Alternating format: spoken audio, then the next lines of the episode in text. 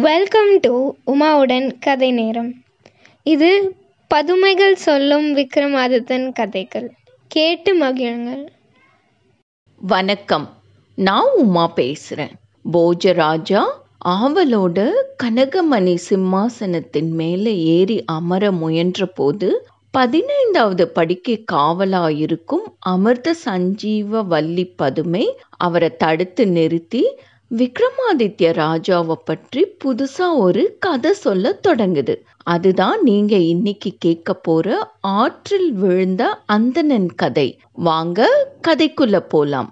விக்ரமாதித்ய ராஜா காடாறு மாதம் புறப்பட வேண்டிய சமயம் வந்தபோது ஒரு நாள் அவருக்கு தான் மட்டும் தனியா மாறு வேடம் போட்டு நாட்டை சுற்றி பார்க்கணும்னு விருப்பம் தோணுது. உடனே அரசாங்கத்தை மந்திரிகள் கிட்ட ஒப்படைச்சிட்டு துறவி வேடம் அணிஞ்சு புறப்படுறாரு.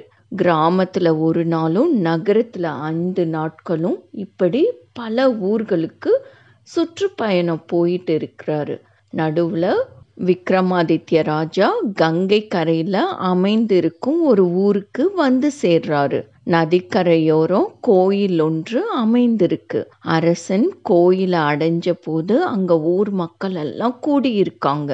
ரொம்ப படித்த அறிஞர் ஒருவர் புராண பிரசங்கம் செஞ்சிட்டு இருக்காரு விக்ரமாதித்ய ராஜாவும் அங்க கூடியிருந்த கும்பலோட உட்கார்ந்துக்கிட்டு கதை கேட்க தொடங்குறாரு.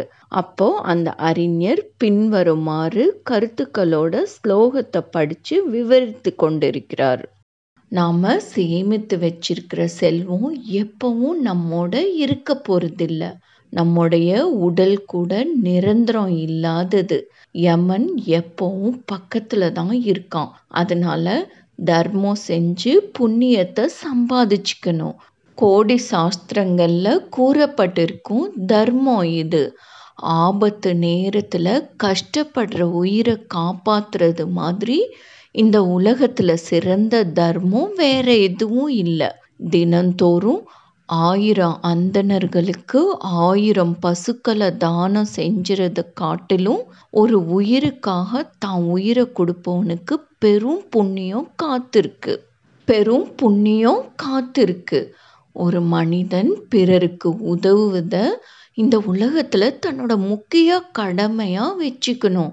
அவன் இந்த உலகத்துல நல்ல செல்வத்தை அடையுவான் அது மட்டும் இல்லாம மேலுலகம் போகையில மோட்சமும் அடைவான். இது போல அறிஞர் உபதேசிச்சிட்டு இருக்கும்போது கோவிந்தனை பூஜிக்கும் ஒரு கிள அந்தனரும் அவரோட மனைவியும் குளிப்பதற்காக கங்கையில் இறங்குறாங்க. நதியினோட நீரோட்டத்தினோட வேகம் அதிகமாக இருந்தது. இதை கவனிக்காம சற்று ஆழத்துக்கு இறங்கிய அவங்கள நீரோட்டம் அடிச்சிட்டு போக தொடங்குது. அந்தனருக்கும் வயசாயிடுச்சு. அவரால் நீரோட்டத்தினோட சக்தியை எதிர்த்து மனைவியோட கரைக்கு வர முடியல.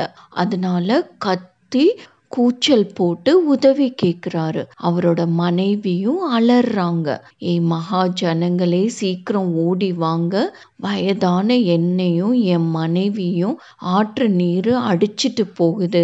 உங்களை வீரமா இருக்கவங்க எங்களை காப்பாத்துங்கன்னு கதறி அழுகிறாரு அந்த அந்தனர் புராணம் கேட்டுட்டு இருந்த எல்லாரும் எழுந்து ஓடி வர்றாங்க. அவங்களோட விக்ரமாதித்ய மகாராஜாவும் ஓடி வர்றாரு.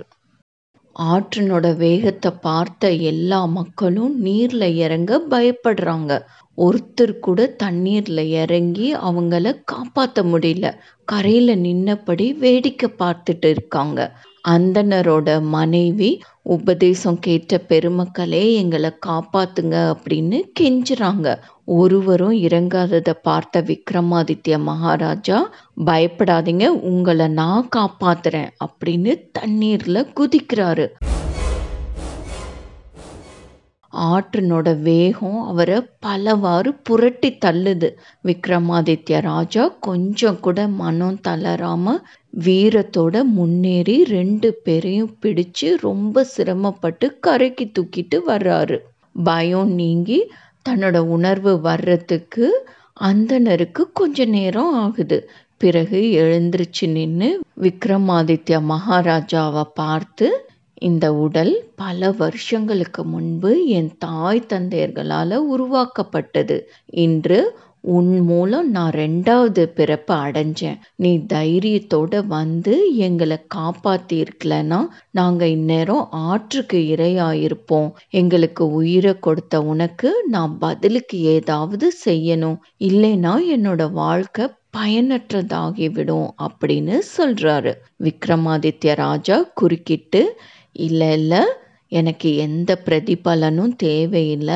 நான் அரச குடும்பத்தை சேர்ந்தவன். எல்லா குடிமக்களும் எனக்கு சமமே. அவங்க ஆபத்தில் சிக்கிக்கிட்டா அவங்கள காப்பாற்ற வேண்டியது ஏன் கடமை? உங்களை காப்பாற்றியதும் என்னோட கடமையே அன்றி பிரதிபலனை எதிர்பார்த்து செய்யலை அப்படின்றாரு. விக்ரமாதித்ய ராஜாவோட வார்த்தைகளை கேட்டதும் அந்தனர் அவர்தான் விக்ரமாதித்யன் அப்படின்னு புரிஞ்சுக்கிறாரு. அரசே உன்னை யாருன்னு கண்டுகிட்டேன். நீ தான் உலகம் புகழும் விக்ரமாதித்ய ராஜா. நான் தருவதை பெற்றுக்கொள்வதில் ஆக்ஷேபனை எதுவும் இருக்காதுன்னு நினைக்கிறேன். பன்னிரெண்டு வருஷங்களாக கோதாவரி நதியினோட மத்தியில் நின்று மும்மூர்த்திகளை தியானிச்சு நான் அடைஞ்ச வரத்தை உனக்கு அளிக்கிறேன். அந்த வர சக்தியினால தேவ விமானம் வந்து நீ நினைக்கிற இடத்துக்கெல்லாம் உன்னை கூட்டிட்டு போகும். மேலும் சாந்திராயணம் முதலிய சடங்குகளை எல்லாம் செஞ்சு நான் பெற்ற அனைத்து நன்மைகளையும் உனக்கு தானமா தர்றேன் அப்படின்னு சொல்றாரு அந்தனர் மறுக்க முடியாததுனால விக்ரமாதித்ய ராஜாவும் அதை தட்டாம ஏத்துக்கிறாரு. ராஜாவை பலவாறு வாழ்த்தி விட்டு அந்தனரும் அவரோட மனைவியும் அவங்களோட இருப்பிடத்துக்கு கிளம்புறாங்க. அங்கிருந்து புறப்பட்ட விக்ரமாதித்ய ராஜா தன்னோட பிரயாணத்தை மே துவக்கிறாரு. விந்திய மலை சாரல்ல இருக்கும் ஒரு காட்டுக்குள்ள நுழையிறாரு. அந்த காடு மற்ற வனங்கள் மாதிரி இல்லாம மாறுபட்டு இருக்கு. குளுமையும் நிழலும் கிடையாது. உஷ்ணமா தாங்க முடியல. கிளிகளும் குயில்களோட இனிமையான குரல்களுக்கு பதிலாக குகைக்குள்ள குட்டிகளோட விளையாடிட்டு இருக்கும் ஓநாய்களோட கூக்குரல் கேக்குது. தேனுண்ட வண்டுகளோட காதுக்கு இனிமையான ரீங்காரத்துக்கு பதிலாக வெட்டு கிளிகளோட கோர சத்தம் காதை தொலைக்குது. அழகிய கலைமான் கூட்டம் மாதிரி இல்லாம காட்டெருமைகளோட கும்பலே தென்படுது.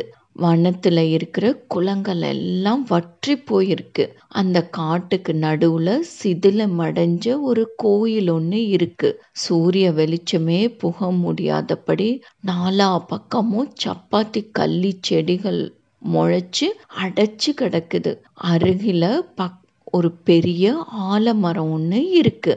அதுல கோர உருவமுடைய பிரம்ம ராட்சசன் ஒன்று இருந்து வருது. கோர பற்களும் ஆகாயத்தை தொடுற அளவுக்கு பெரிய உருவமும் நீண்ட கால்களும் கைகளுமா அந்த பிரம்ம ராட்சசனை பார்த்த உடனேயே பயத்துல உயிரை விட்டுடுவாங்க. விக்ரமாதித்ய ராஜாவை பார்த்ததும் பிரம்ம ராட்சசன் அவருக்கு எதிரில் வந்து நிற்கிறான் அவனை பார்த்ததும் நீ யார்? அப்படின்னு கேட்குறாரு ராஜா. அரசே நான் இந்த கோர உருவத்தை அடையறதுக்கு முன்னாடி அந்தணனா இருந்து வந்தேன். மந்திரசேனன் அப்படின்னு பிரபலமும் பெற்று வந்தேன். ஆனா துஷ்டர்களோட கூடாத நட்புனால சதா அவங்கள திருப்தி செய்யறதும் வாங்கக்கூடாதுன்னு தடை விதிக்கப்பட்ட பொருள்களை எல்லாம் தானமா பெற்றுக்கிட்டு என்னோட அறிவினோட கர்வத்தினால படிச்ச அறிஞர்களை பழித்து வந்தேன். இதன் பலனா நான் பிரம்ம ராட்சசனா உருமாறி இந்த மரத்துல வசிக்க நேரிடுது. பத்தாயிரம் வருஷங்கள் இந்த கஷ்டத்திலேயே கழிஞ்சிருச்சு. இப்போ உங்க எதிரில் நிக்கிறேன். நீங்களோ அரசன் குடிமக்கள் கஷ்டத்தில் இருக்கிறத பார்த்துக்கிட்டு இருக்கிறது உங்களுக்கு வழக்கம் இல்லை இல்லையா? என்னை காப்பாத்துங்க அப்படின்னு கேட்குது என்னால் என்ன ஆகணும் அப்படின்னு கேட்குறாரு விக்ரமாதித்ய ராஜா. கங்கை கரையில் ஒரு அந்தணரும் அவரோட மனைவியையும் காப்பாற்றியதற்காக அவர் தான் அடைஞ்ச வரங்களை எல்லாம் உங்களுக்கு கொடுத்துட்டாரு அப்படின்னு கேள்விப்பட்டேன். அந்த வரங்களை நீங்க எனக்கு கொடுங்க. இந்த கோரம் உருவம் நீங்கி நான் முக்தி அடைவேன் அப்படின்னு அந்த பிரம்ம ராட்சசன் கேட்குறான் அப்படியா? ரொம்ப சந்தோஷம். என்னால் உனக்கு பலன் ஏற்படும்னா நீ கேட்டதை தாராளமாக பெற்றுக்கொள் அப்படின்னு விக்ரமாதித்ய ராஜாவும் சொல்லிட்டு அந்தனர் தனக்கு அளித்த வரத்தை கொஞ்சம் கூட யோசிக்காம விக்ரமாதித்ய ராஜா அந்த பிரம்ம ராட்சசனுக்கு தானம் செய்கிறாரு உடனே அவனும் கோர உருவம் மறைஞ்சு மனித உருவம் எடுக்குது. அதே சமயம் ஆகாயத்திலிருந்து அவனை அழைச்சிட்டு போறதுக்கு தேவ விமானம் வருது. அதுல ஏறி அவனை அனுப்பி விட்டுட்டு தன்னோட நகரத்துக்கு திரும்புறாரு விக்ரமாதித்ய ராஜா. இவ்வாறு கதை சொல்லி முடிச்ச பதுமை போஜராஜரே தனக்கு கிடைச்ச அரிய வரங்களையும் பிரம்ம ராட்சசனோட சாபம் நீங்கிறதுக்கும் எங்க விக்ரமாதித்ய ராஜா தியாகம் செஞ்சிட்டாரு. அது போல தியாகம் செய்யக்கூடிய மனோதைரியம் உனக்கு இருக்கா? அப்படின்னு கேக்குது. அப்போ சூரிய அஸ்தமனம் ஆயிடுறதுனால போஜராஜா மௌனமா சிம்மாசனத்தினோட படிகள்ல இருந்து இறங்கி தன்னோட மாளிகைக்கு போயிடுறாரு. இப்படி கதை கேட்க ரொம்ப சுவாரஸ்யமா இருக்கு இல்ல? அடுத்த பதுமை அடுத்து என்ன கதை சொல்ல போகுது? அதை கேட்க ரொம்ப ஆர்வமா இருக்கீங்களா? உங்களுக்கு நான் அதை அடுத்த எபிசோட்ல சொல்றேன். கேட்டதற்கு நன்றி. Enjoy listening and subscribe to உமாவுடன் கதை நேரம். உங்களோட கமெண்ட்ஸை உமாவுடன் கதை நேரம் ஃபேஸ்புக் இன்ஸ்டாகிராம் அண்ட் ட்விட்டர் பேஜஸில் ஷேர் பண்ணுங்கள் அதோட லிங்க்ஸ் டிஸ்கிரிப்ஷன் பாக்ஸில் இருக்குது நன்றி.